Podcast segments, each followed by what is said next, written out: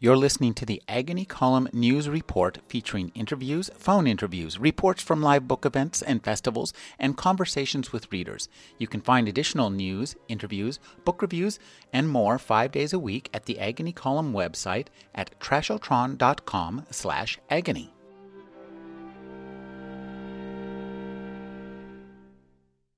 Oh, now, okay, well, this is really, okay, this is, all right, now, when I take these headphones off, I can hear a ringing sound extremely clearly. It's very high pitched. When I put them on, I don't hear it. So it's not recording. So in terms of the recording, no, it's this is a very it's not the refrigerator. I know I can hear the refrigerator too, but it's not it's not that. This is like um, somebody playing the the uppermost reaches of a glass harmonica. I mean, I, this is uh, I, I have to say this is so much like something that would happen in this book that it's uh, a little bit eerie to tell the truth because this is it's loud. What I'm hearing is very loud to me, and it only happened in this. Well, did I hear it on the way up? Maybe I heard it a bit on the way up. Maybe what now? Maybe I'm trying to think if I heard it on the way upstairs or not. If you couldn't hear it, I would think in the stairway because there's so many outside noises. Yeah. You think you're gonna pick it up? No, actually, We tried and found he can't. I actually can't. I put on my headphones, it goes away. I take take them off, and it's crystal clear. I mean, this is so much like your book. It's very, very strange. And I'm not trying to. I'm not kidding. No, I know, I know, I, don't worry about it, maybe, I, maybe it's this. What, what do you think it's a Did it go away? No, No? it's not. Rec- I can't. When I put on the headphones, it's gone. It's not It's recording. about recording and, and. It's beyond. It might be beyond the range. Can you hear it, Whitley? Well, the trouble is I have this tinnitus in my ear. Oh, I've had tinnitus too, and this sounds like super loud, booming, but high pitched tinnitus. But uh, that's it's not that because it's not. It sounds very different. It, like as I was telling Anne, it sounds like uh, somebody playing the upper reaches of a glass harmonica with a little wah pedal. God. It's Why dick around? Why not just come in and sit down? yeah. Let I, I want to interview whoever's making this noise. I don't blame you. I would too. I'd like to too. Oh, this is uh, well. I have to say this is a very auspicious start for, for things here. And uh, unless I can't get my machine to work, that would be upsetting. Okay, and I see. All right. The office said no, but I'll do so I just Yeah. keep that. Okay. Ten I'll put minutes. my phone on your desk. Yeah, Yeah, in and case somebody calls. Yeah, and I'll I put it on vibrate. turn this guy off. Nighty night. Well, actually, I'm recording all of the stuff we're saying now. I don't know how much of it I'll use, but it's just so strange to have that. To be able to hear That that. would be an interesting prelude to. It's an to inter- Talk about I- the sound. Well, if you want to talk about it, talk about it, but I I'll, don't know whether you know, It's a very. No, I want to talk about your book, yeah. but I just think it's so, it's so much in uh, harmony, as it were, with your book. Yeah. All right, let me just take. We this. probably aren't really alone. well, I, I, well, we'll talk about that once we get into the in the interview here. Um, Okay. I know what we seek. Back when I was going out in the woods, among the very few words that my visitors said to me in plain English were, Have joy. But how do you find it? You find it by dropping the load of life, and with it arrogance and self will, something that is far easier said than done from my own experience. We are here to live past our egos, but if we know our future, our lives will not shock us enough to be effective, or so it would seem. I suspect that this is the great difference between us and aliens who might be here. And there are likely some mixed into this bubbling stew of being, I would think. I think that they have been here a long time. They are probably the fairy folk of old, and the silkies and the sylphs and the distant gods who once roared their civilizing instructions, but have since fallen silent. The gulf between us arises from the fact that their souls and body forms are not divided like ours. Their consciousness extends across the entire spectrum of being, with the result that bodies have an entirely different meaning for them than they do for us. We feel that our bodies are us. My name is Whitley Strieber because that is what I was given at birth. But I was somebody before I had that name. I am still that person. All of us, underneath our names, are somebody more authentic. Personality is a device that is apparently designed to guide us into the sorts of life experiences that we need to have in order to further whatever mysterious quest we are on. The stakes are very high indeed. They are as high as stakes can get. Unless we can find ourselves before Earth ceases to be able to support human bodies in numbers, we are going to find our journey very rudely interrupted. Whitley Strieber is the author of The Hunger, The Wolfen, The Night Church, Communion, Transformation, Breakthrough, The Grays, The Secret School, and 2012, The War for Souls. His new book is Solving the Communion Enigma. Thank you for joining me, Whitley. Thank you very much for having me. Now, I absolutely loved the title of the very first of the foreword, which was, let me look it up here Reading as Mutation. Jeff Kripal's foreword, yes. I, I, just thought that's such an interesting perception of reading, and because I think to a degree, reading uh, gets close to the core of everything that uh, this book hovers around.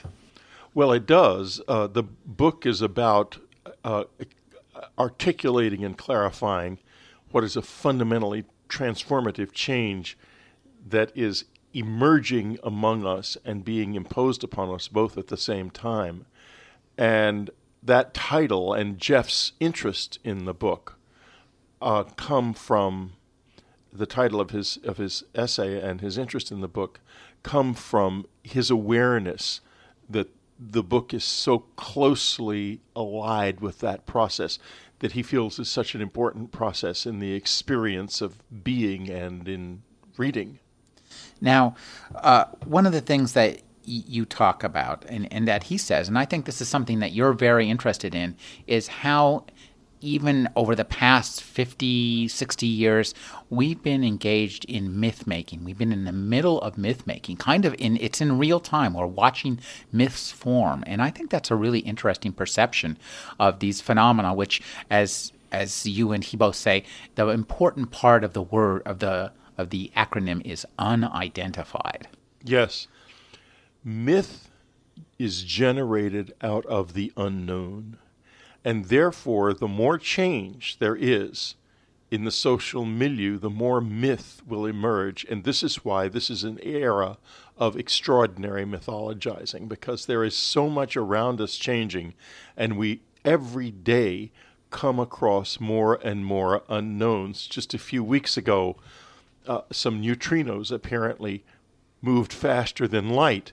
Not a week later, another impossible experiment was announced when diamonds were found to be quantumly entangled, even though they are at the classical size. That was supposed to be impossible. And a couple of months prior to that, a laboratory, I believe, at the University of Santa Barbara, managed to cause a small metal object to remain perfectly still and vibrate at the same time. It is out of extraordinary discoveries like these that myth emerges. It's the uh, human ability to appra- embrace opposing notions in our, in our mind, things that that that su- nullify one another essentially right. with logic. That our ability to embrace those opposing notions, I think, that gets uh, to the core of the even these kind of uh, physics experiments.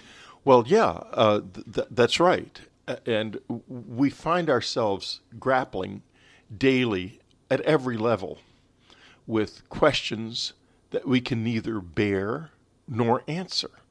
This is what we live with in our world. This is what our world is. And it is more this way now than it ever has been in human life. As knowledge has exploded and information has exploded, so have the questions. And it is the questions that challenge, derange, and elevate the mind.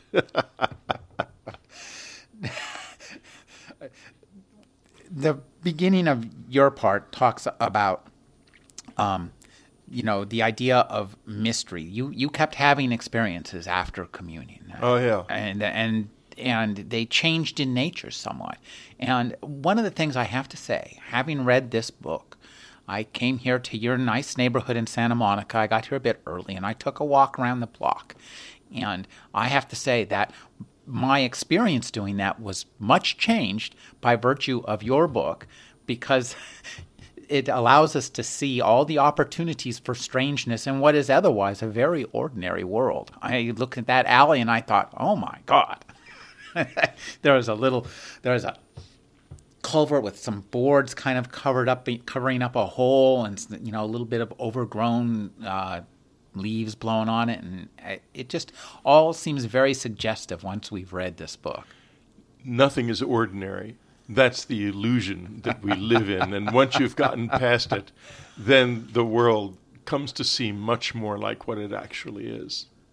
Now, uh, your, one of the things that, that interests me is this idea about UFOs as spaceships. This is always the classic idea that you know there's another planet and essentially that we have what we are being visited by are slightly uglier Klingons or Right. Vulcans that have gotten their spaceships and drove in here just like we might drive to work.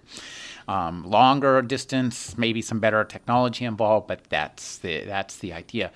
And one of the things that your book suggests is that that just the rejection of this idea of spaceships is is because it, they couldn't be real because spaceships couldn't possibly come here for over this distance. It just seems uh, ludicrous.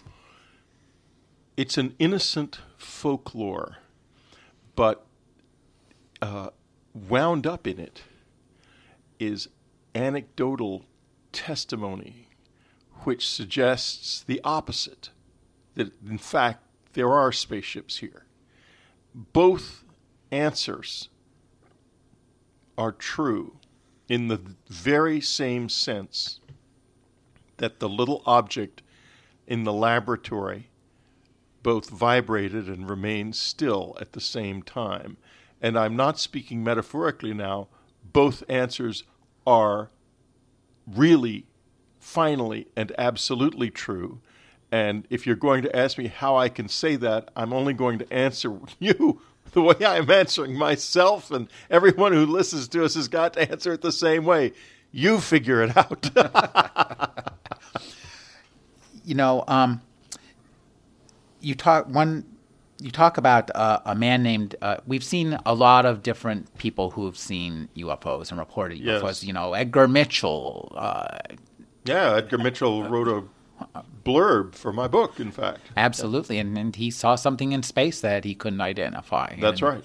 And but you, one uh, a guy you I, you unearthed whom I've not heard of before is Dr. Paul Hill. So tell us a little bit about what qu- makes him so qualified and what happened to his report, which is fascinating. Uh, well, it's an, a truly remarkable story and, a, and, a, and an instructive and rather frightening story. And I'll tell you this Dr. Hill was one of the first NASA engineers, before it was even called NASA, when it was called NAC, the NACA. Uh, it was, uh, he- joined it. And he a few years later, proceeded to have one of the all time best witnessed UFO sightings in history. He saw a UFO that was also witnessed by two pilots in a in a flying in an airplane flying overhead. The object was picked up on radar, visually observed by him, a highly skilled professional observer on the ground, by two pilots, professional observers in the air, and its characteristics were uh, it was actually more than one object was were clearly identified. And of course, the man was flabbergasted. He had read about these things in the newspaper that were showing up over the Chesapeake Bay. This was in the early 50s, and he was fascinated. Being an aeronautical engineer, he was, of course, just absolutely eager to get down there and see if he could see them. And this is this happened that night. It became one of the only cases in Project Blue Book that was described as unresolved. However, it is absolutely seminal, and it's not the only one that he had. He had a number of other UFO sightings as well, and he began to question what they were. What, why was he seeing these things, and what were they? To him, they were spacecraft. It, in his book, it never crosses his mind that something very much more uh, challenging may have been underway and he analyzed their motion. He figured out why they had certain characteristics in their motion, how it was that they were not aerodynamic, and he went went into it great at a great length. The book was called Unconventional Flying Objects, and he was sort of the uh, he described himself as the most hidden man in NASA, the unofficial UFO guy for NASA. When he originally brought his sightings to his supervisor, his supervisor said something that absolutely characterizes the tragic disconnect that this material seems to bring up in the human mind. His only response when this highly skilled professional sits down and tells him in detail what he has seen is to say, Have you been drinking? That's it. And to me, that was a, his, a, a tragic moment historically because he could have said, Oh my God, let's take a better look at this. Let's get some equipment out there. Let's get some people out there. Let's really see if we can nail this thing down. But instead of that, he simply said, Have you been drinking? And just a few days ago, I read a, an interview with the Astronomer Royal, Sir Martin Rees, where he laughingly dismisses anyone who sees a UFO or reports a UFO as a crank. He doesn't even know that Dr. Hill existed. And NASA didn't want us to because after Dr. Hill wrote his book, didn't get published. In the book, it says he says he's going to publish it on retirement because NASA has said he can't publish it while he's working. But then it didn't get published when he was retired either.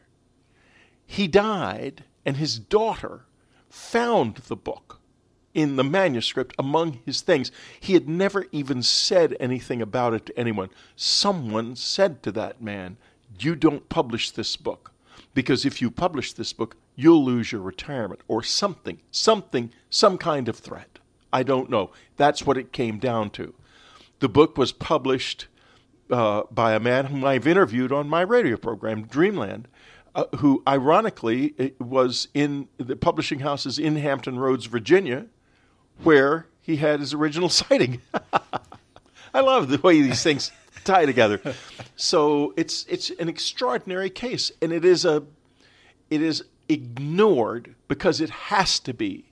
If you're gonna say it's all a joke, it's all nonsense, all the people are cranks, then you have to pretend, as Sir Martin Rees does, that Dr. Hill simply does not exist. Now, what this has to do, what this kind of reflects, and you talk about this in a, a about the mirror shattered, um, that these kind of incidents, and uh, uh, and there's a whole variety of them that we'll discuss, that something that violates our hard-won perception of what is real and what is the material world something that violates that, violates a kind of basic taboo. And I think that's a really interesting perception of, of why why these things generate such a strong reaction. Yes. The taboo is fundamental to our being, but there are ways of relaxing, uh, uh, surrendering, if you will, that you can find discussed in the works of the great mystics of Meister Eckhart, of the great Buddhist and Hindu teachers, the yogis. Uh, you can find it in St. John of the Cross and uh, alluded to in the Cloud of Unknowing. A certain surrender of expectation that in, causes you to begin to see this as indeed exactly what Shakespeare said it was a stage. And we are the players, and we all play the same role. We're playing the fool on this stage. And frankly, I'd rather take the exit and see what's going on back there where they have all those wires and curtains and things. One of the things I like about the way you write this book is the you weave in your own personal story. Yes, and, and I think that makes it. Uh, this is in a sense a, a, a biography of Whitley Strieber. Autobiography. Autobiography. Yeah, it is autobiographical. Yes. Yeah, a lot of it, and I think it's that's a very interesting approach.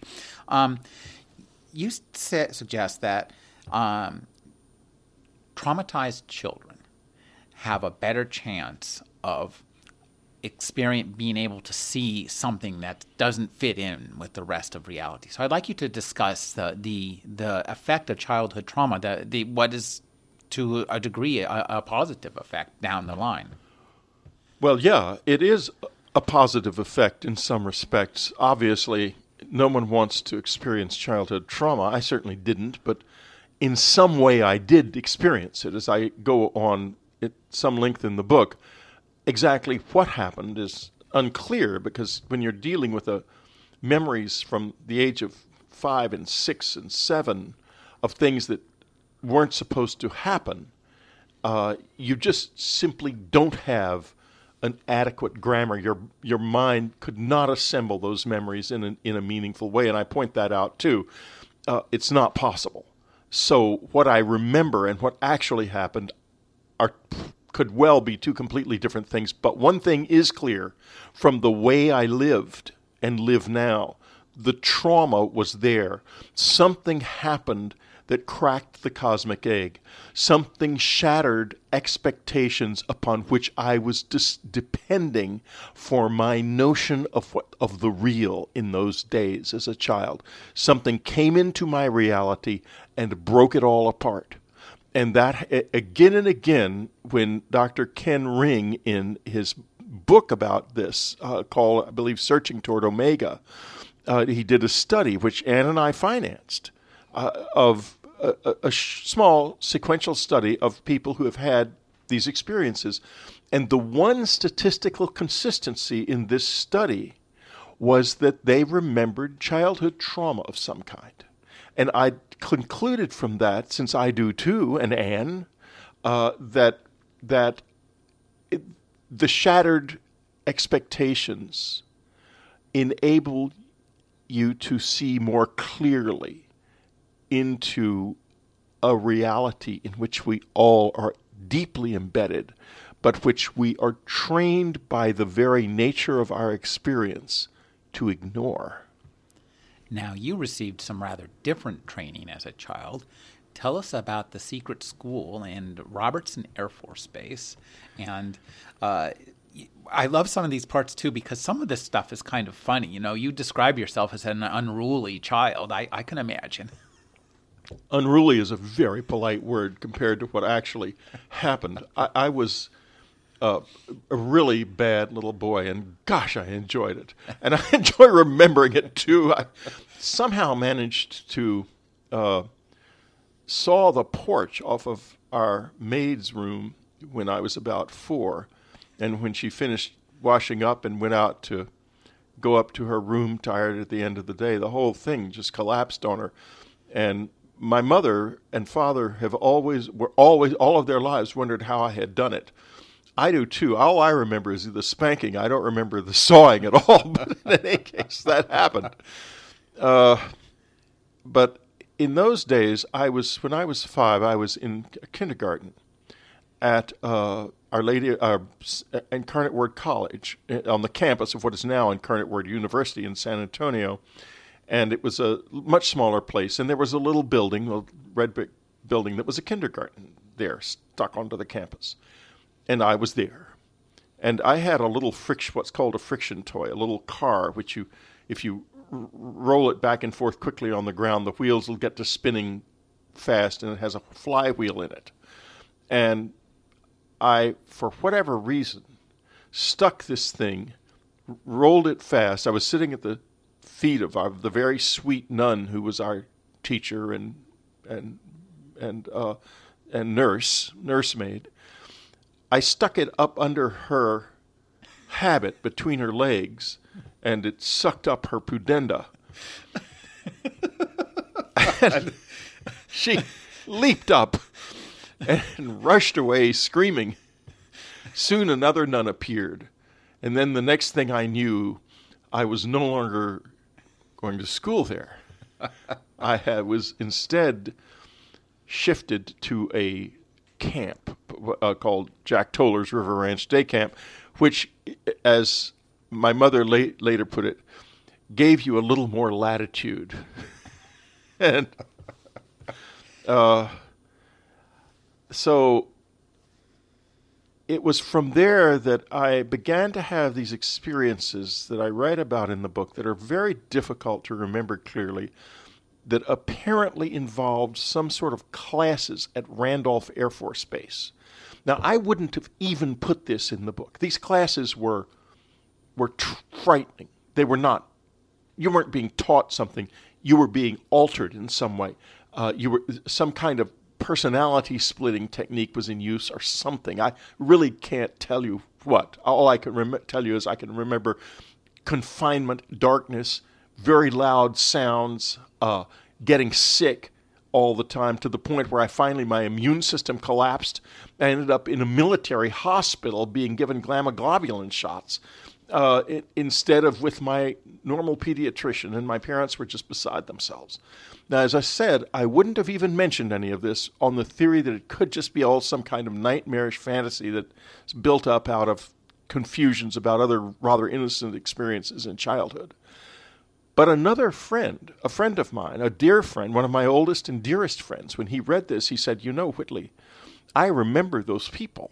They came to our house and they tried to get my parents to get me into that program, and they would not do it because they thought there was something wrong with it when they talked about Skinner boxes. That's And- pretty scary. It's pretty scary. now, you fast forward to the early 80s, and suddenly, in a park in Tallahassee, Florida, feral children are seen by local residents. They call the police. It turns out that these children are running around in this park being supervised in quotes by two gentlemen whose name end up names end up in the public record. The children have really no idea even of their own names. They're dirty and they they claim that they're being taken to a special school for smart children in Mexico. I remember going to a special school for smart children in Monterey. But why? No, my, no one in my family ever made reference to it. No one living at this time n- remembers anything about me going to such a place, but I remember being taken there very well by my father.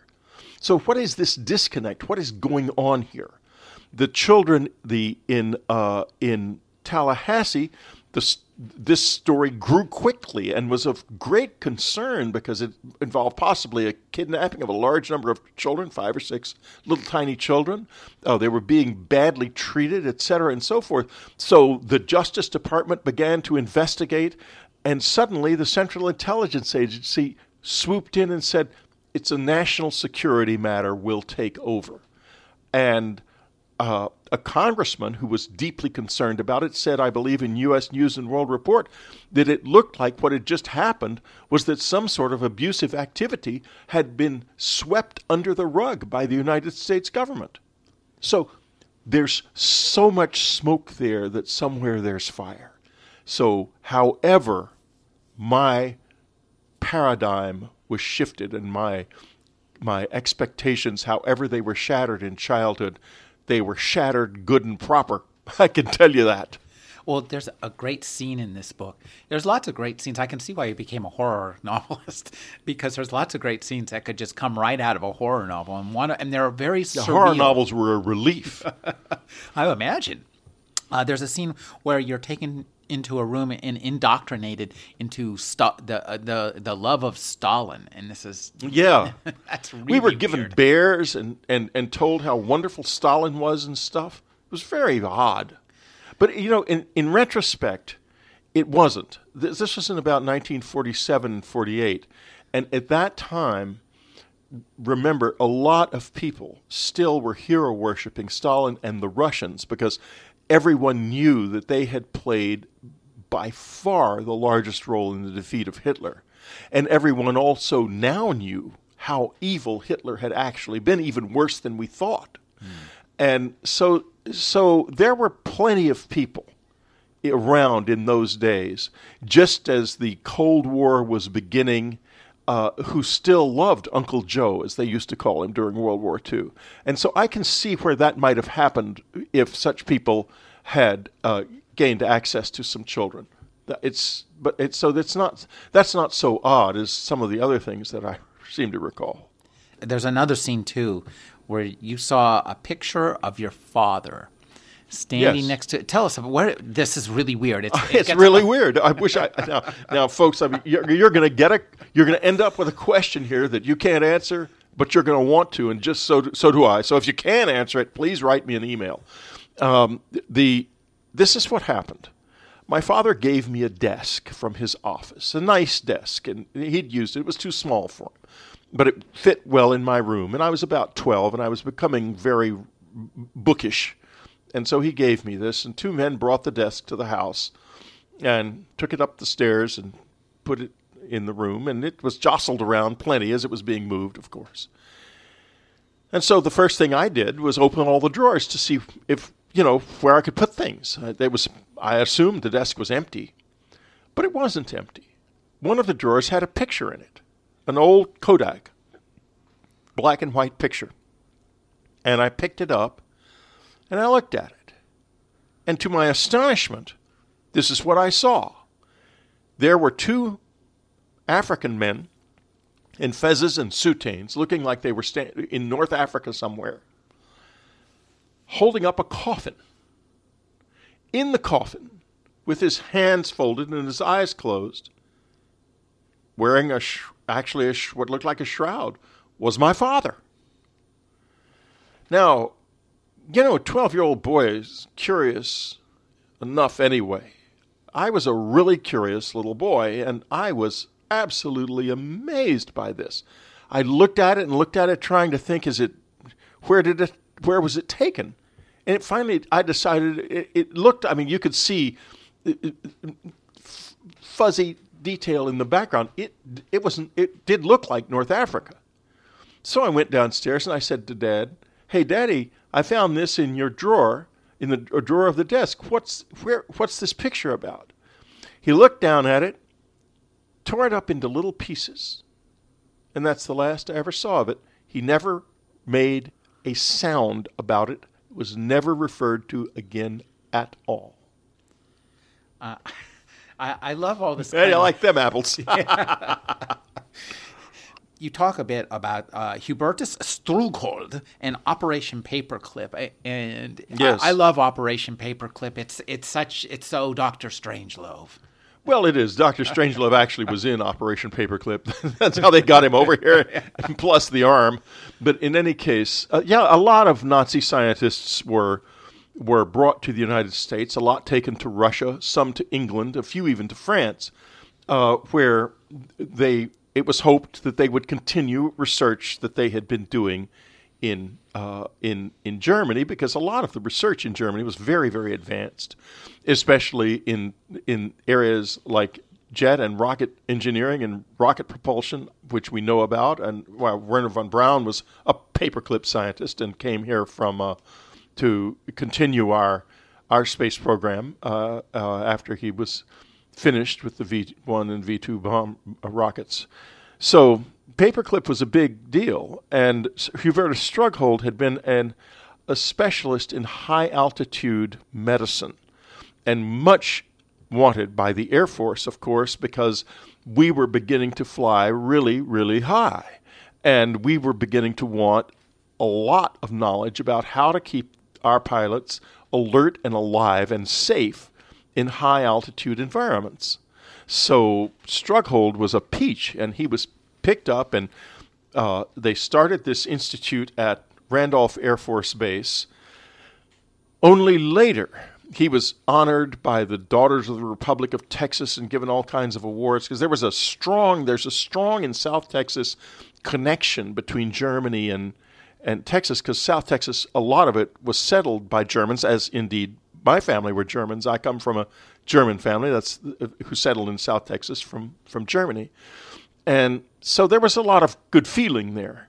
Unfortunately, it was later discovered that some of the things he had done in Germany had been a little unseemly, to say the least. Uh, putting people in hyperbaric chambers and simply simply uh, watching them as the pressure dropped more and more and more until they exploded, or compressing them to the point where they their lungs collapsed. I mean, he was a monster. Uh, that wasn't known in those days, but it was in him. The ability to use human beings as test subjects. The psychopathology of his Nazi background was still in him. And he and the people working with him could certainly have harmed children in the interest of their studies. And maybe that's what happened to me and some of these other kids. I remember being there. In the interest of national security. Always uh, in the interest of national. You know, uh, a great American, uh, a socialist. Uh, not, I'm not a socialist, but that doesn't mean everything he said and did was wrong. Norman Thomas. I once had a wonderful conversation with him when I was a boy. Uh, and he'd come to San Antonio to speak. And I walked up after his speech and began to ask him some questions. We ended up sitting and talking together for hours. And he said to me, and I'll never forget it, he said, Your generation is the generation in peril because where the secrets start, the republic stops, and this country's got cancer. The cancer is called secrecy. Oh, isn't that? and so true now. Yeah, no, it's uh, the the secret. Uh, the secrets are obvious. Oh, all around us.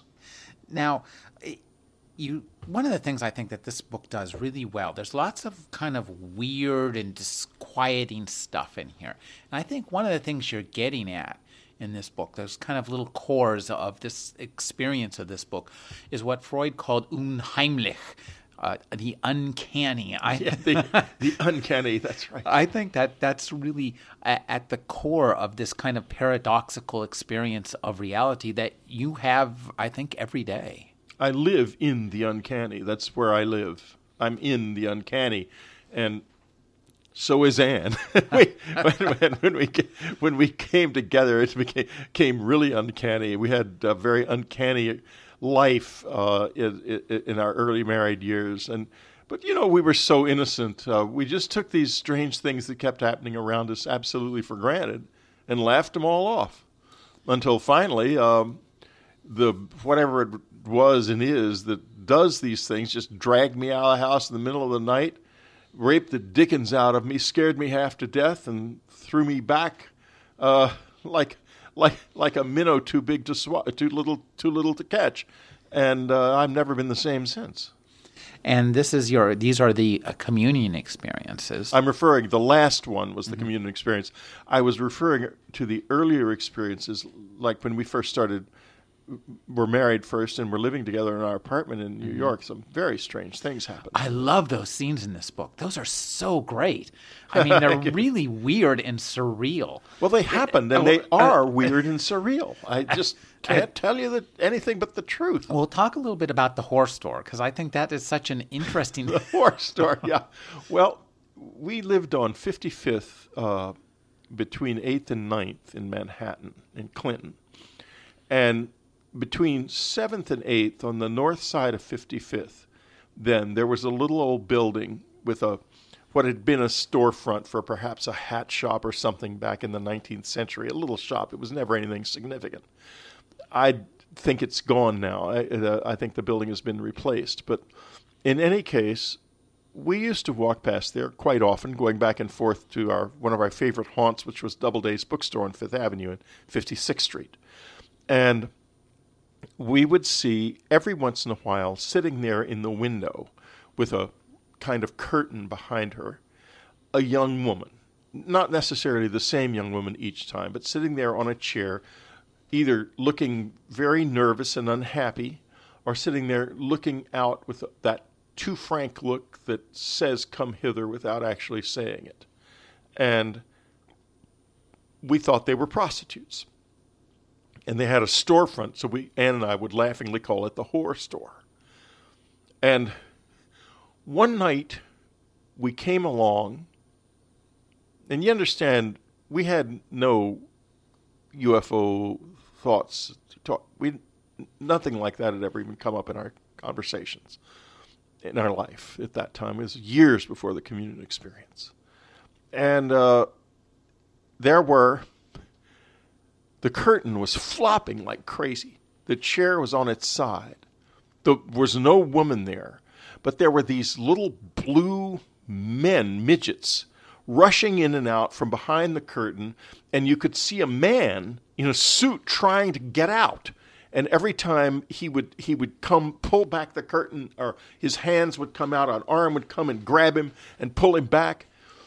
We never it scared us, and we never went down that street again. We we we deflected over to 56th Street or 54th Street from then on. We never passed that place again at night there was something really frightening about it. It wasn't normal, and uh, we uh, that was certainly chilling. Whatever it was was happening in there, but but I can tell you another story about something similar that happened to a psychologist who was driving on the Grand Central Parkway in the, in Queens on his way to the airport when he saw something very odd. He's coming in traffic, driving in traffic, and suddenly he sees an airplane coming toward him right down the middle of the parkway at an altitude of, he said, just a couple of hundred feet and getting lower. And he thought to himself, my God, it's going to crash into the traffic. It's landing on the parkway. They think this is the, a runway. And as it passed overhead, he saw that the engines looked like they were fake, like they were you know, the whole plane looked fake. And he was absolutely flabbergasted. He couldn't imagine what in the world he had just seen. But then something else occurred. He noticed on the roadside a big lighted sign with symbols flashing past on the sign up up, up on a little little hill, a, a little berm on the roadside. And he thought, what is that? and he pulled over. And he saw there were other cars pulled over, and people were getting out of their cars and walking in and, and standing in a circle on the roadside. And all of a sudden, this little man, dressed all in blue, walked up to him and looked up at him and said, You're not wanted. Get out of here. And the man was, the psychologist was frightened by this. He said this was not a clown or a little munchkin. He said this was a monster. And he got in his car and drove away. Then he read, five years later, he read Communion and he wrote me. But you see the connection here. Someone seems to be capable of taking people out of life for some unknown reason. The fake airplane was there to deflect the attention of motorists so they wouldn't notice what the psychiatrist did notice, the psychologist did notice. And this all happens. I, it's like I'm talking about things that have to do with life on a planet that is not planet Earth. But it is. It's that we live in an enclosure. Charles Fort, the great discoverer and, and chronicler of anomalies, said in, I believe, his book Lo, this is a barnyard. and he was right. There's a whole lot going on all around us of which we know nothing or choose to know nothing. You know, you use an analogy in here at one point where you say that uh, to a degree we're like chimps trying to understand a truck. Right. A- And um, that made me think of one of my favorite uh, novels by Arkady and uh, Theodore Strugatsky called Roadside Picnic. Uh, and the premise in this novel is that at, for no reason, five zones appear around the world. It's like something was shooting at the world and it hit five times. And in those zones, everything is incomprehensibly strange. It's clearly an alien visitation, but it's totally incomprehensible. And the analogy he used is that we were like ants at a roadside picnic. That book is called Roadside Picnic, trying to have to understand the trash. And I think that that's a, a pretty good analogy in a way of what's what's going on here. That there's a lot of stuff that we can't possibly comprehend. Now, in this book, you also talk. Uh, analogy is an important tool for you. So maybe just talk about using analogy as a writer. I mean, you're a writer out there trying to explain the impossible. That can't be easy, is it? Can it?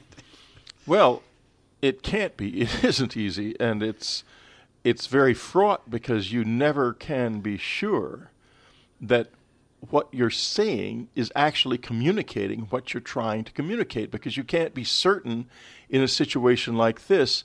There's no shorthand and you can't be certain that if you say certain words that they will have the same meaning to your reader that say for if you're writing a thriller a thriller author says certain words and he knows that the reader will pick up the code of those words because they're they're they're they're that's they're part of the accepted lexicon of the genre. This is a genre with no lexicon at all. So I just am never sure whether what I'm saying and what's being heard or read are the same thing at all. And it's it's like it's like trying to build metaphors out of quicksand. let's talk a little bit about the, the communion experiences. I, one of the things I think that's interesting is that you now, um, in retrospect, you regret the cover of the book. Yeah, I regret the cover of Communion, and I regret it because even though it's an accurate portrayal to an extent of that face, uh, it is too overwhelming. It's too suggestive, too mythologizing. It screams alien presence. And it what it should what I would have been much happier with is if something much more a- ambiguous. Because whatever's really happening there's no consensus about it. I wouldn't even argue that it's necessarily real in any way, no matter what Paul Hill saw, uh, in the same sense that you and I sitting here are real, or that it has a life outside of the mind uh, that I would I would be able to give you a very strong debate that what we're talking about is something that's being generated by us and uh, is emerging out of our increasing discoveries of uh, the of, of the difficulties we are in in this universe in understanding it. And the sense of being alone that grows and grows with the years the more and more we discover the vastness the unimaginable hugeness. The recent discovery for example that there must be trillions of rocky earth like planets out there and yet the dead silence is terrifying. What? Why with all of this potential there isn't even a scrap of radio transmissions nothing to suggest that we are not alone and uh, yet at the same time when you come to this shadow territory between the mind and the physical world, suddenly then you think to yourself, well, maybe we are alone. Maybe we aren't alone. Maybe it's all true. Maybe the UFO cranks, as it were, are, are, are all right. And but what my what that cover did was it imposed that decision on you. It said this is an alien contact, an alien encounter. I didn't want it to do that. I didn't want that. And yet, extraordinarily enough, the cover played a very important role in that millions of people, upon immediately upon seeing that face, thought to themselves the same thing: "My God, it wasn't a dream." Well, when you talk about what's real, and you and I sitting in this room, I can, with perfect clarity, hear a very high pitched whine in this room, and have since I entered it to the degree that I thought it might be caught on audio. Nobody else can, and it's not being caught on audio. So perceptions of what's real are, you know, uh, I guess, uh, personal. Well, you know, you you come into the skillet. Welcome. All I can say is it's it's pretty hot in here and frying hard. Now, eh, when you talk about in this book, you talk about your personal life a lot, and Communion was a huge bestseller. Yes. and and you had had many bestsellers before that, The Hunger and The Wolf and War Day, and yeah. War Day, uh, you know, adapted into movies, big movies that did really well. Right. You were fairly well to do, had a couple residences. Mm-hmm. Once you uh, spilled the beans in, in communion, but couldn't cough up an alien in a, in a cage, uh, things began to go downhill for you, didn't they? Oh yeah. Uh, well, you know, you have you think a person looking at a life like mine from the outside would say, "Oh, he must be immensely wealthy or very stupid." I'm not stupid, and I'm not rich either. So you figure it out. I uh, what happened was this: communion initially was received very kindly by the public. They were very interested in it, but then they expected an alien to land. I mean, they really did, because people are people's imaginations and their ratiocination are not sophisticated, and they tend to be very passive and to wait for everything. And so, uh, the result was when that didn't happen, they turned away and just lost interest in me. And a few books later, I was desperately trying to keep my head above water because you you know you stop selling books and eventually the publishers stopped publishing you and by the early 90s after the book confirmation failed came out and had a dismal sale uh, i was unable to publish anything. And the result was i lost essentially everything. I lost our house i lost our apartment in new york. I lost it all. And i ended up uh, with in a car packed with luggage uh, with my wife, heading back to San Antonio, from whence I had arisen, uh, to a little condo that we owned that my mother had lived in before she died, that we still were holding on to. That was that, and that was where we ended up. You know, this is such an interesting uh, journey, just in terms of uh, a life, uh, a life journey, because um, from these kind of heights of, of of fame to to you know ending up in in a in a, a used apartment in San Antonio, and, and yet all along you kept having these these strange experiences, seeing you know strange humans, and that's what's interesting about this book is that into the mix of things that are that as you describe them look like animals. People when they saw some of the things in that you talk about in communion they took them Yeah. to be raccoons. Well, when yeah, when people we would invite groups of people up to the cabin during the height of it because the visitors turned out to be very sociable, and they would show up, i- i- and and i- i- if we had big groups there, and. Uh, uh, it, I mean, it wasn't. It was not like sitting down over the dinner table. I wish it had been,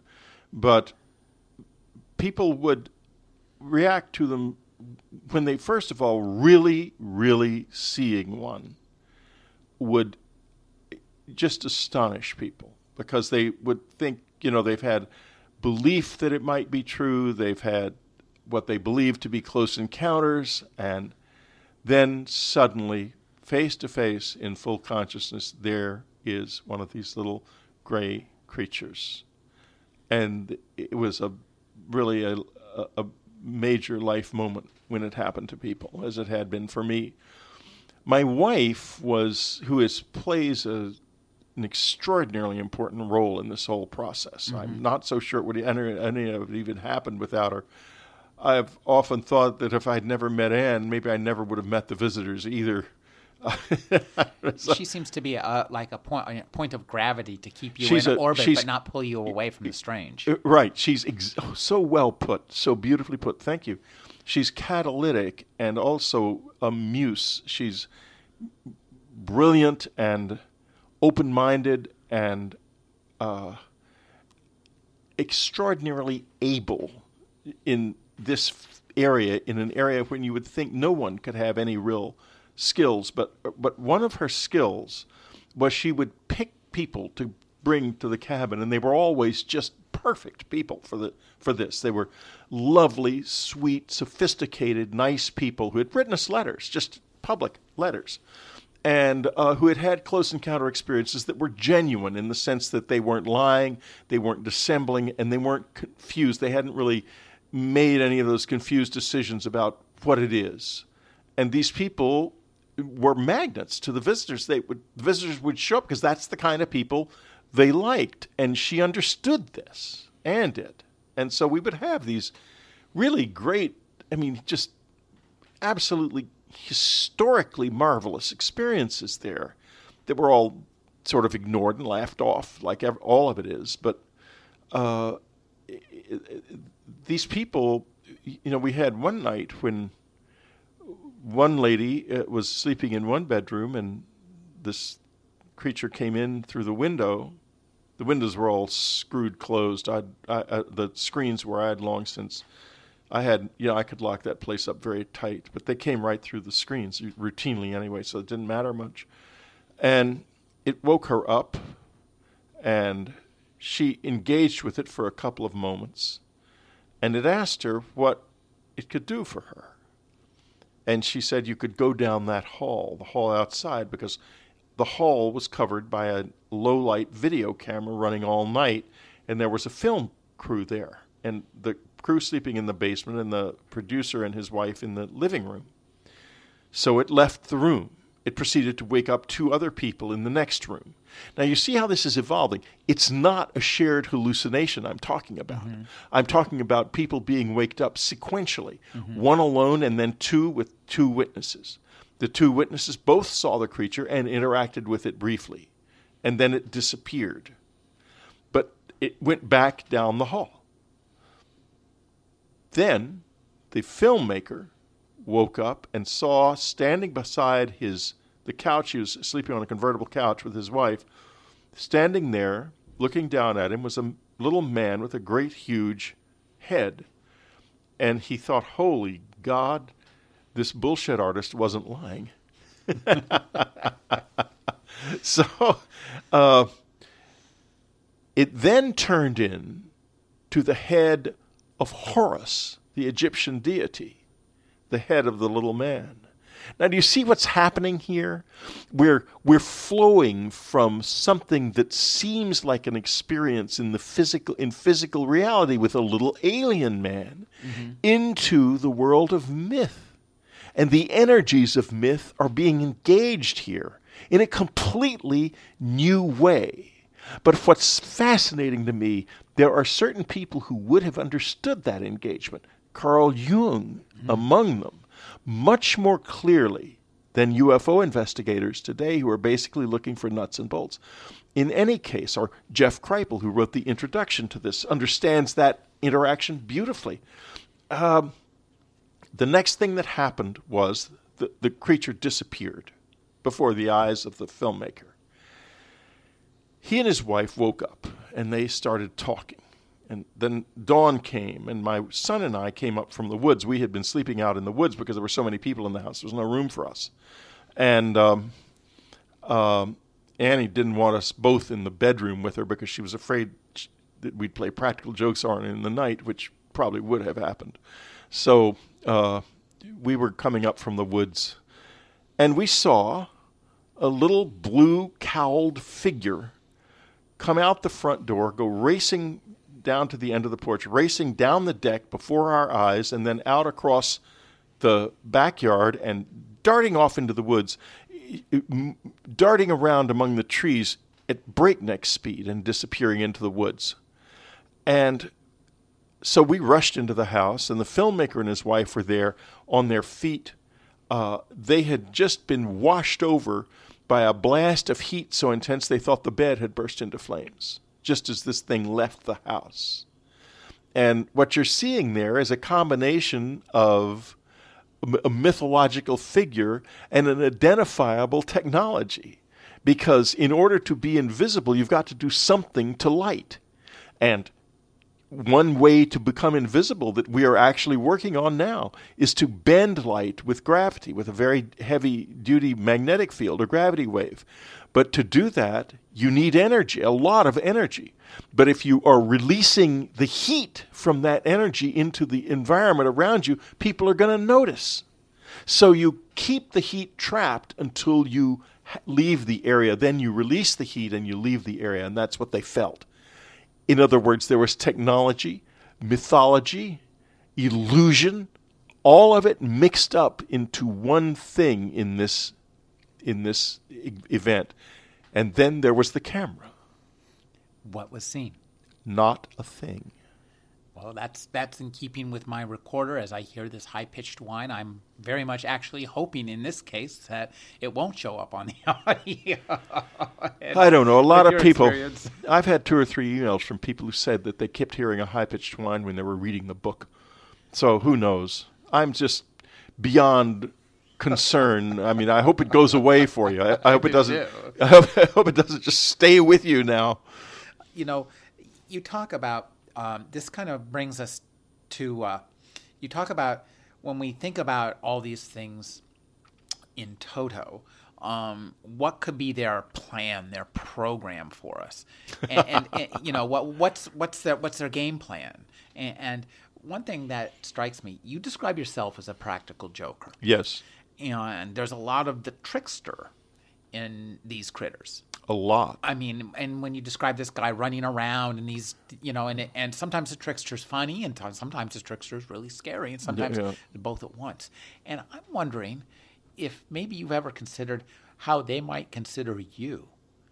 They might they're coming at us from this direction outside of what we think. Maybe you're coming at them from outside of their direction. And so they see you as every bit as strange, as threatening, as scary, and as funny as you see them. How interesting. Well, there's a possibility that that could be demonstrably true, and I'll tell you what it is. Many years ago, when uh, the abduction researcher Bud Hopkins was was was uh, uh, hypnotizing people, which I thought was rather iffy way of going about this whole business. Uh, uh, I mean, it's one thing to be hypnotized by a skilled professional, and Bud was a, an artist who was interested in this. He had no professional training in hypnosis at all. Uh, I had you, you. We used to gather at his house, and a bunch of us who've had close encounter experiences. And uh, one of the young women was an actress, and I laughingly said one afternoon she was going there and she was going to get hypnotized by Bud. And she was all nervous. And I said, "Well, listen, why don't you play a practical joke on him?" And uh, she said, "What joke? What? I wouldn't play a joke on Bud." I said, "Well, how about this? Um, I've always wondered whether or not they smoked." And she said, "Smoked? Like aliens smoking?" And I said, well, and she kind of got into it, you know.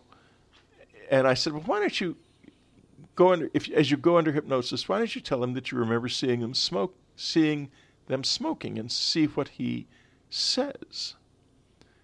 And she said, but I didn't see them smoking. I, I said that the interesting thing would be to see if he believes you. And so she was dubious about what was going on, but apparently couldn't resist doing it to see what would happen, which is what I hoped would occur.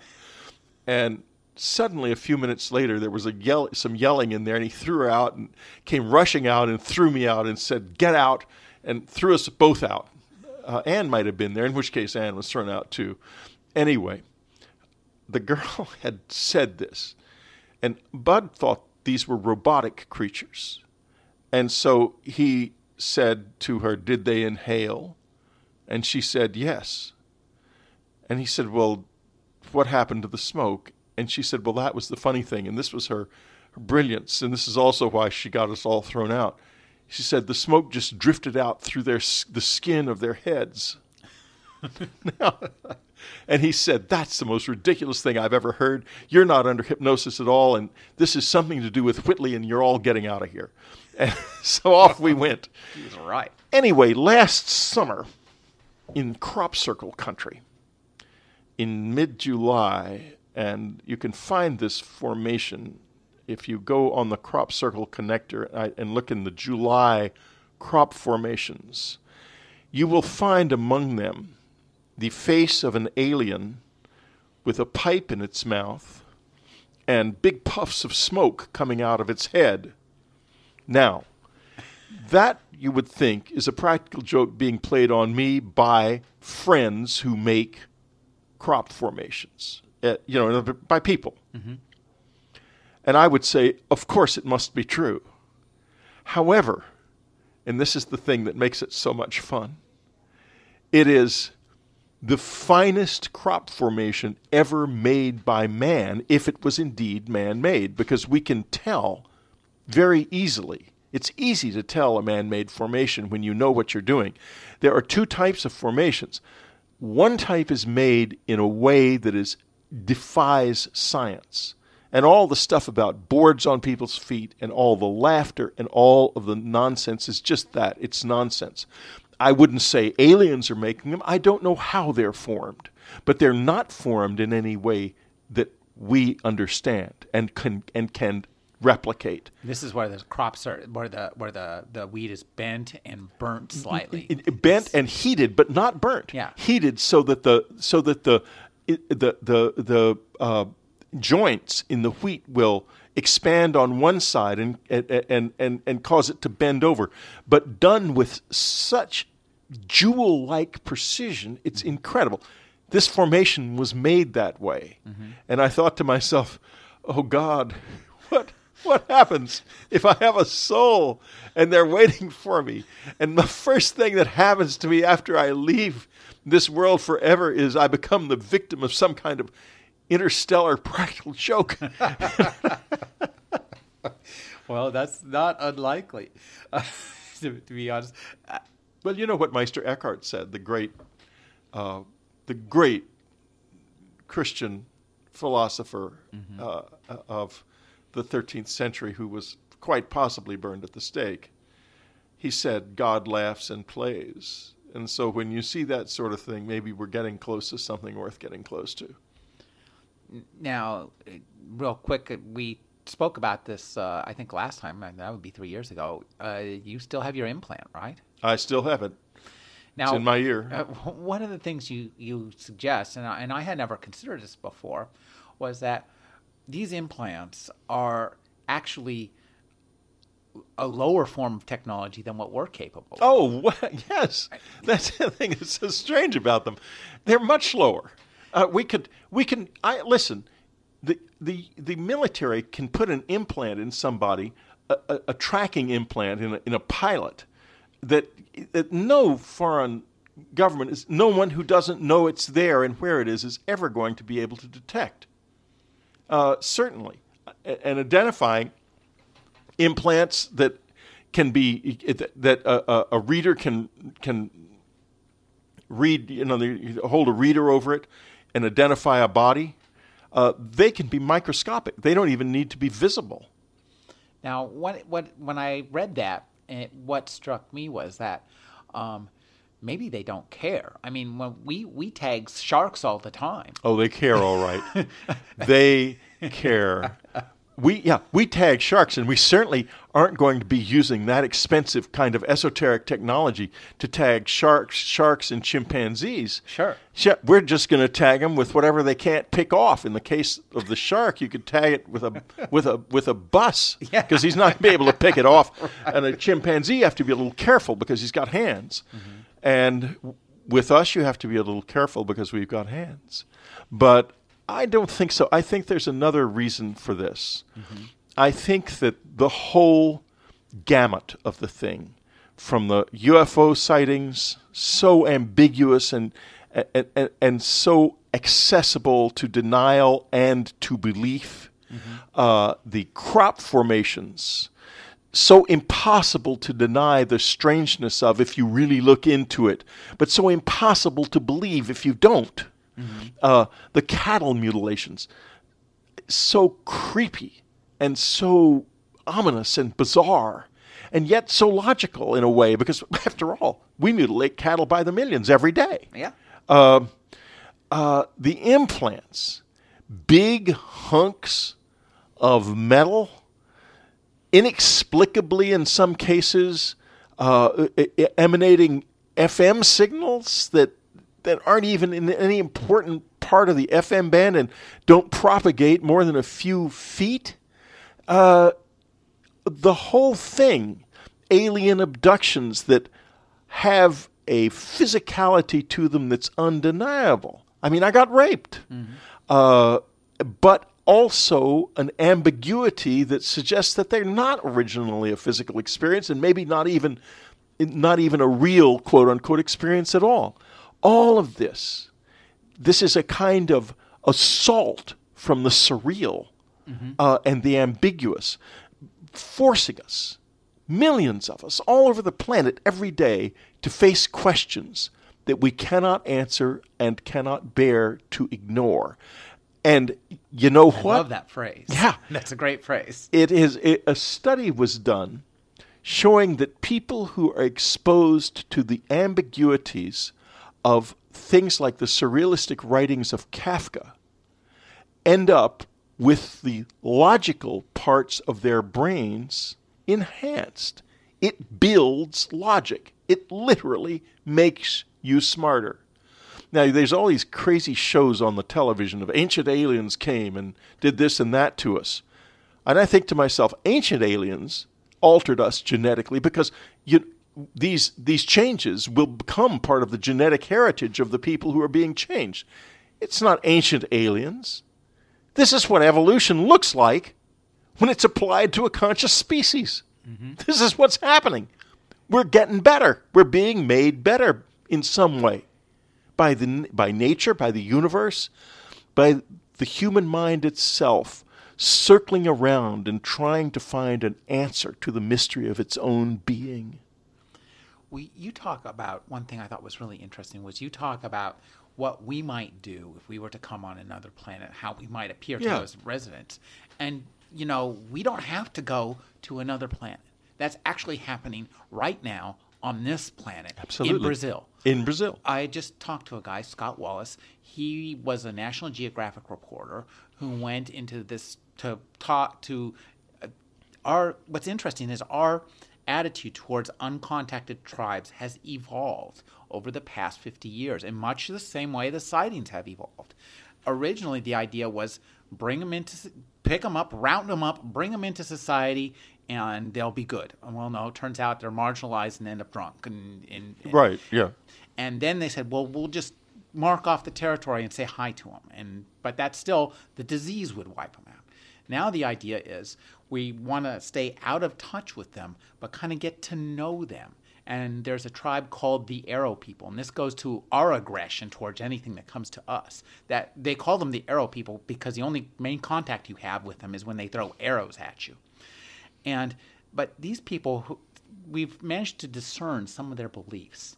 And this is what really interested me and has to do with your book is they've seen jets and they've seen planes. Now these are everyday technologies to us.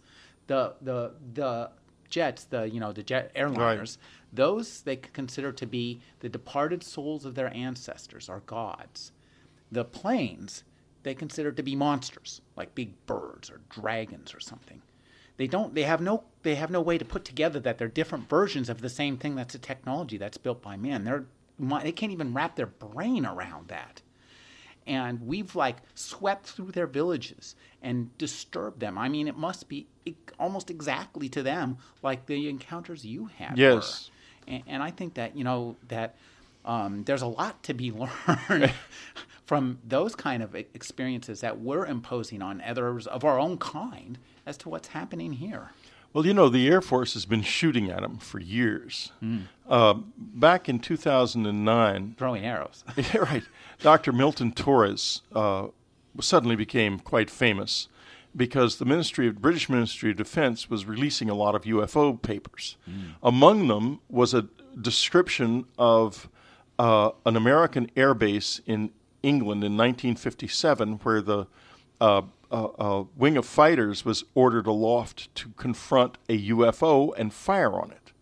And the name of one of the pilots, Milton Torres, was mentioned in the in the document. So people, including me, went running to Milton Torres, who's now a doctor living in Florida, and he said, "Oh yes, absolutely, we fired on it. We we, we it was, the thing was the size of an aircraft carrier, and we were we were scrambled to confront it. And as soon as we, as soon as I cocked, get got my rockets ready to fire, I I was." I had it in my sights, it just disappeared. And then it was immediately said, oh, there was a CIA, secret CIA program, and it was a radar, fake radar return, and on and on and on. But Dr. Torres said, oh, no, no, this, this was uh, not ours. And we were ordered to fire on it. More recently, a couple of years ago, there was a terrifically bizarre UFO event over the town of Stephenville, Texas including a UFO flying low over the town, chased by a military jet, including strange symbols that appeared in the sky that appear to be in some sort of uh, glyphic language similar to very early Hebrew. You figure that out. And afterwards, the Air Force Base, Carswell Air Force Base nearby, was called. They said, "Oh no, no, we didn't see anything. We didn't send up any jets. It's all a bunch of nonsense and hooey. Uh, it's just uh, uh, Sir Martin Rees's cranks again."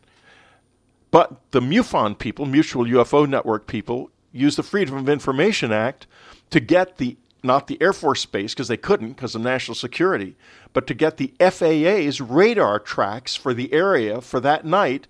And once they got the radar tracks interpreted, lo and behold, you get you see one of the UFOs on was on radar, and you see the jet coming after it and the UFO running away. So I would suggest given the fact that we shoot at them too, just like the arrow people shoot at us, that we change the name of the human species. Let's call ourselves from now on the arrow people. I like that. I think that's a good idea. And believe me, they're going to be hanging back just the way they just the way we do as long as we remain arrow people. And according to Hawking, maybe that's a good thing. Well, Hawking is filled with ego. You know, you don't have. He's a brilliant man. I'm not saying that, but he also is. You know, Rusty Schweickart, the astronaut, who hates this whole UFO thing, as far as I know, said to me one night. Uh, he said, "You know, Whitley, sometimes I half believe you, and I hate that because I don't want the the w- way to Mars to be a well-worn path." And there's a great deal of that in every scientist, and this is serious business, who, who faces the possibility that his whole life of search could be in an instant trumped by a presence so powerfully informed and filled with understanding that he no longer has any real mystery to face. And this is why many of the peoples who were roughly invaded and welcomed into society by Western technologists back in the 30s, 40s, and 50s as we expanded into these isolated areas became miserable and drunken because their cultural culture their cultures were invalidated. And that is what they fear and it is why Stephen Hawking finds the idea of alien contact uh, ominous and why any if there are aliens here aliens with any kind of ethical sense are going to treat us with great care and are going to be very, very wary about closing the question until we can meet them on an equal footing. The chimpanzee has got to at least be able to sit behind the wheel, if not drive the car.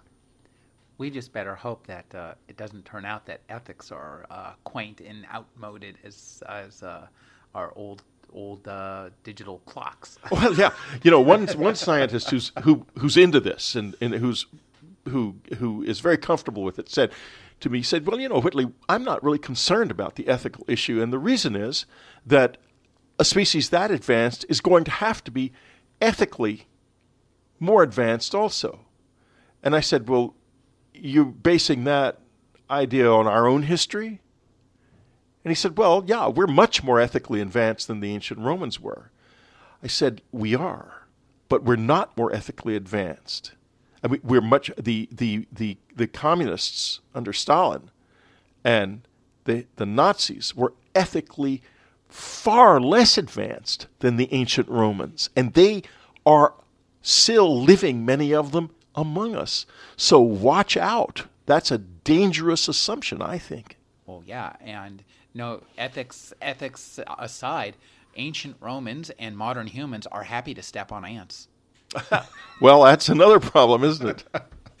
now, uh, one of the things I that I want to talk about as we wrap this up is um, your wife Anne provided the key to this book.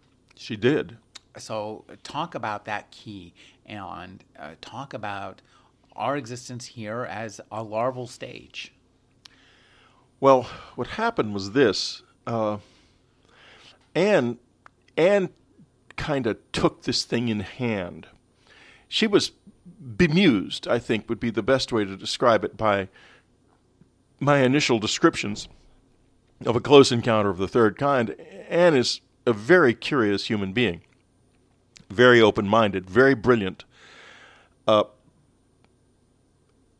but she was willing to to take to suggest she was eager to suggest that I might keep my options open with this and not come to the conclusion that it was really an alien contact.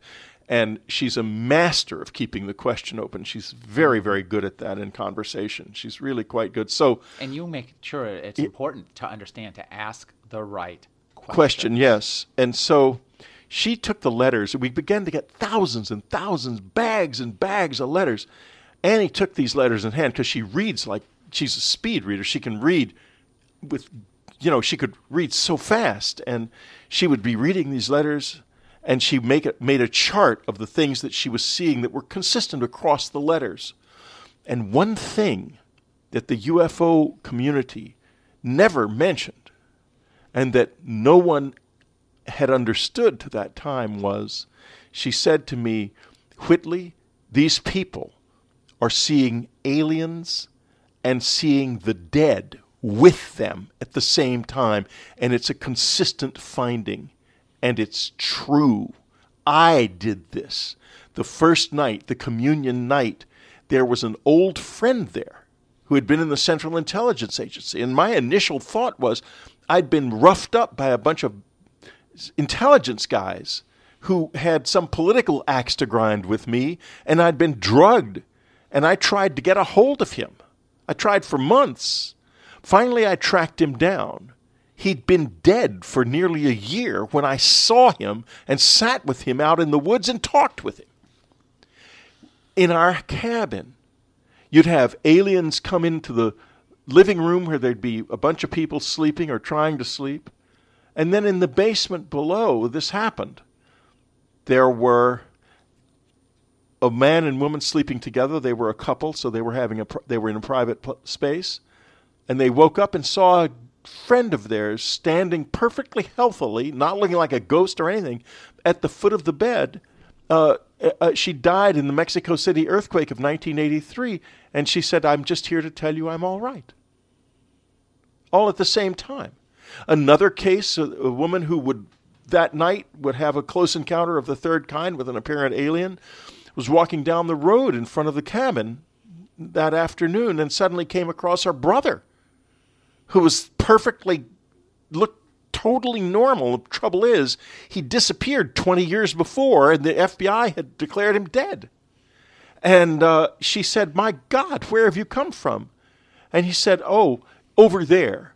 I just came to tell you I'm all right. Whereupon he drifted, floated off into the woods, and disappeared.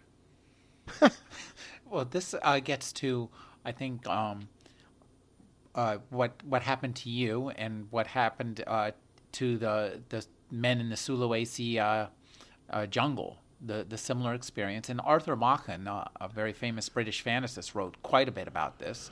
Um, a journey into the other world, into what's often known as the land of the fairy, the the Fae. the land of the Fae. The, the, these lands are all around us. We are, we, we are actually living in a very small place that is embedded in something much, much larger, that is richly endowed with consciousness, understanding, and experience far beyond what we have. Now, but that leads me to the question that is central to my whole life experience. Why is it like this?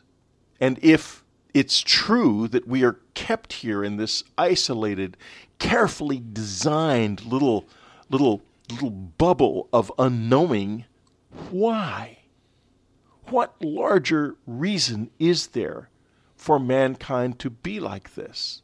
And I don't think at this point that it's so true to say, oh well, uh, it, it, you know, it, it's a it's a it, we we are an after effect and some some irrelevant after effect.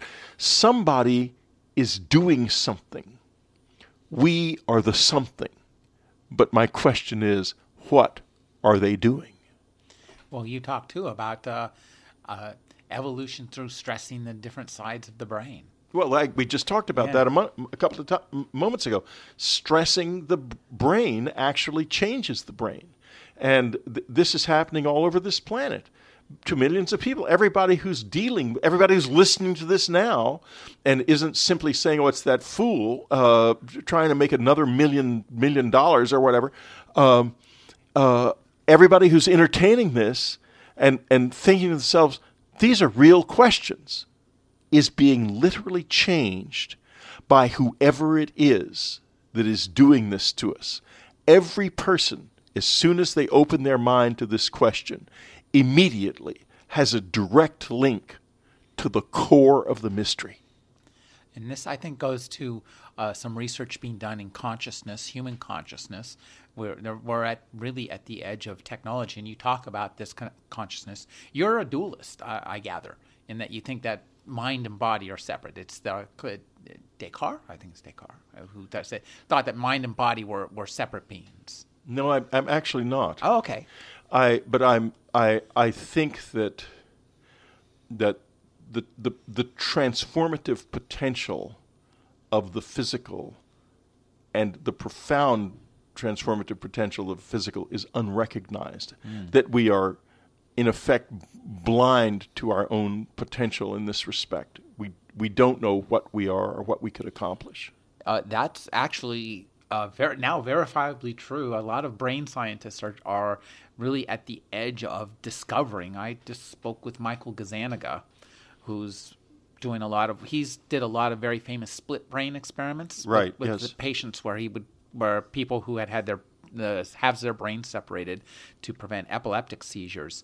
Your left eye sees goes into your right uh, brain, Right. and your right eye goes into your left brain, and it turns out that the right side of your brain is the fact. It just it, this is the part of your the half of your this is the half of your brain that sees the re- reality, mm-hmm. and then this is the half of your brain that tells the story, and that there's this kind of storytelling aspect to all our lives, and and this half of the brain is happy to lie. It, it just wants the best make sense story out of what's out there. This thing is catching everything. Well, interestingly enough, you say it's happy to lie. What you're really saying is it wants to make sense of what it sees. It wants a, it wants a narrative, a story. Yeah, it wants a narrative. This was where my relationship with my wife was so valuable because she was not interested in the narrative nearly as much as she wanted to know where the ambiguities lied. lay mm-hmm. because she was not convinced that any narrative that I could come up with was going to accurately reflect the actual experiences. And she felt that the articulation of the ambiguities and the questions surrounding them was the thrust of our the important thrust of our work, not coming up with an accurate narrative. What you do come up with is a narrative that makes people think and transforms, I think, literally does transform the way you see the world. As I said, as I walked around your neighborhood, I was looking for, you know, people in windows and just looking at stuff and thinking, you know, that could be really odd. And then I came up here and I'm still hearing the high pitched whine that nobody else hears. Yeah. yeah, the neighborhood is perfectly normal and very prosaic, except for that dinosaur. Yeah. Well, have you have you have you had any? You know, all, in all the other places you've lived, you've had some kind of odd experiences. I have had in this room. What? Tell us. Well, uh, I'll tell you. In um, 2009, I wrote a not a comic novel, but a wry novel called 2012. I love that novel. Yeah, it's a fun book. Fun novel. I really had fun writing it, and the idea of, of the writer who's writing a novel that is actually creating a war in another universe and they're coming after him to try to get him to change his story is really fun for me. So I had a lot of fun with it. Um, the writer in duress is a character that I like to like to uh, play with in my fiction. Uh, so, in any case, uh, the book was published in I, I think in August or September, and I found myself uh, one night in, in December. Uh, uh, first, I had uh, some papers showed up suggesting that parallel universes may be three dimensional realities, a particularly trenchant one by the great uh, English mathematician David Deutsch. Mm-hmm. And so I was thinking to myself, my God, maybe, the, maybe it's actually true. And I'm the writer, and the fact that I've written the book has changed a parallel universe and they are going to come after me. The potential for a practical joke proved irresistible to the visitors, and they showed up here. I, of course, and, and here's what happened. Uh, it was a very rainy December night, a lot of wind coming in off the ocean, and uh, something woke me up. Uh, a, a, movement uh, or sounds in the room, and I could see through the. As I woke up, I was lying on my side, facing the windows, which were the the blinds were partly open. I could see all these lights hanging out there in the in the clouds, and the clouds were just rushing past, and the lights were absolutely still, and there was no way you could see street lights from my position at all. And I thought, holy moly, it might be a UFO. And I had a I've had a camera or now a camera phone on my bedside for many years. I grabbed it and sat up, and then the clouds were just normal. I didn't see anything. So I thought, ah, oh, it was a waking dream. I know millions of things about the state of the mind and sleep now by now, as you may imagine. Mm-hmm. So I lay back down and I turned over and started to go to sleep, and there it was again. So this time I woke Anne up and I sat up, and it was gone. And I realized it was there, but you could only see it from that angle. Mm-hmm. And so this was a real anomaly. So I grabbed the phone, the camera phone, and I couldn't quite get an image of it because the, there wasn't the, with the blinds half closed there was not enough room so i rushed over to the window intending to bend down until i saw it and could take a picture of it but by that time it had gone almost out it was it was disappeared into the clouds it was gone but it was not even hundred feet above the, the, the intersection just here, just down the street. And I thought, darn, I missed it again. And but then I, I went back to bed and we went to sleep, and suddenly I had what appeared to be a dream. Uh, that Anne had let a pack of do- dogs into the, the apartment and they'd gotten under the bed. And I jumped up out of the bed think and very confused. And I rushed into the living room, and everything was changed. It was a different room. I turned around to go back into the bedroom to get Anne, who was just going back to sleep at that point. And the hallway was different. I was in a different place, entirely different. Mm-hmm. And this went on for 15 or 20 minutes. And during that time, I went to seven different lives in which I was a, a participant in all seven of these lives. Uh, and it was as if the concept that we live in a kind of a foam, and each universe, each reality, is a bubble in the foam reflecting only itself. And somehow on that night, the bubbles had popped, and I was ending up living consciously mm-hmm. in a whole bunch of different realities. And I decided later that this was such a complex experience, most of it unfolding while I was awake, that it was at least possible that it was a close encounter, that some other presence had come in order to give me a hard time over parallel universes in the book. I've been speaking with Whitley Strieber.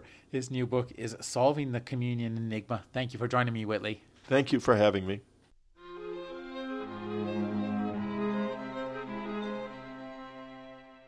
You're listening to the Agony Column News Report featuring interviews, phone interviews, reports from live book events and festivals, and conversations with readers. You can find additional news, interviews, book reviews, and more five days a week at the Agony Column website at trashotron.com slash agony.